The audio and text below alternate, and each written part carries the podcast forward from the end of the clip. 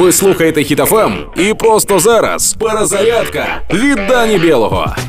Місцевий наркодилер у Херсоні накурив окупантів косяком з ртуттю. Кажуть, що 10 росіян паралізовані назавжди. Ото вбило. Можливо, то самі ті бойові наркотики, про які кажуть на російських телеканалах.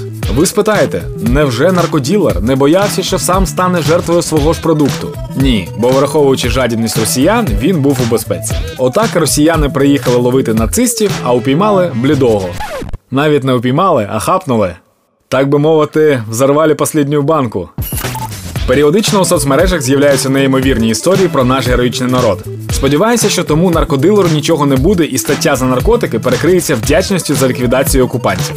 Боремося на всіх фронтах, всіма способами. Бо ворогів в Україні в нас немає. Є тільки один ворог, якого ми успішно знищуємо. Так тримати. Слава Україні!